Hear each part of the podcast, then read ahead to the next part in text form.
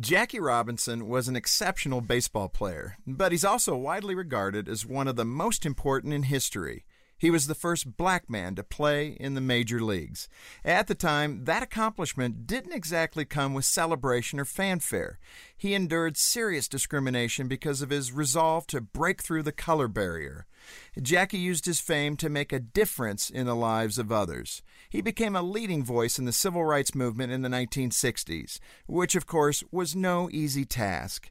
He was so influential and made such a positive impact on society that his jersey number, number 42, is the only one that's been retired by every single Major League Baseball team. No player wears the number 42 on his uniform, except for one special day.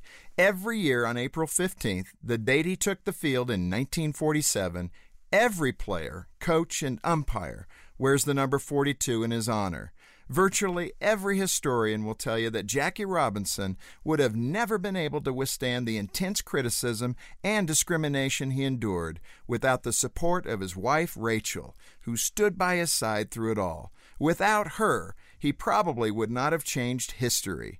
What a testimony to the virtue of marriage. The old saying really is true. Beside every great man is a great woman. To help your marriage thrive, visit FocusOnTheFamily.com. I'm Jim Daly.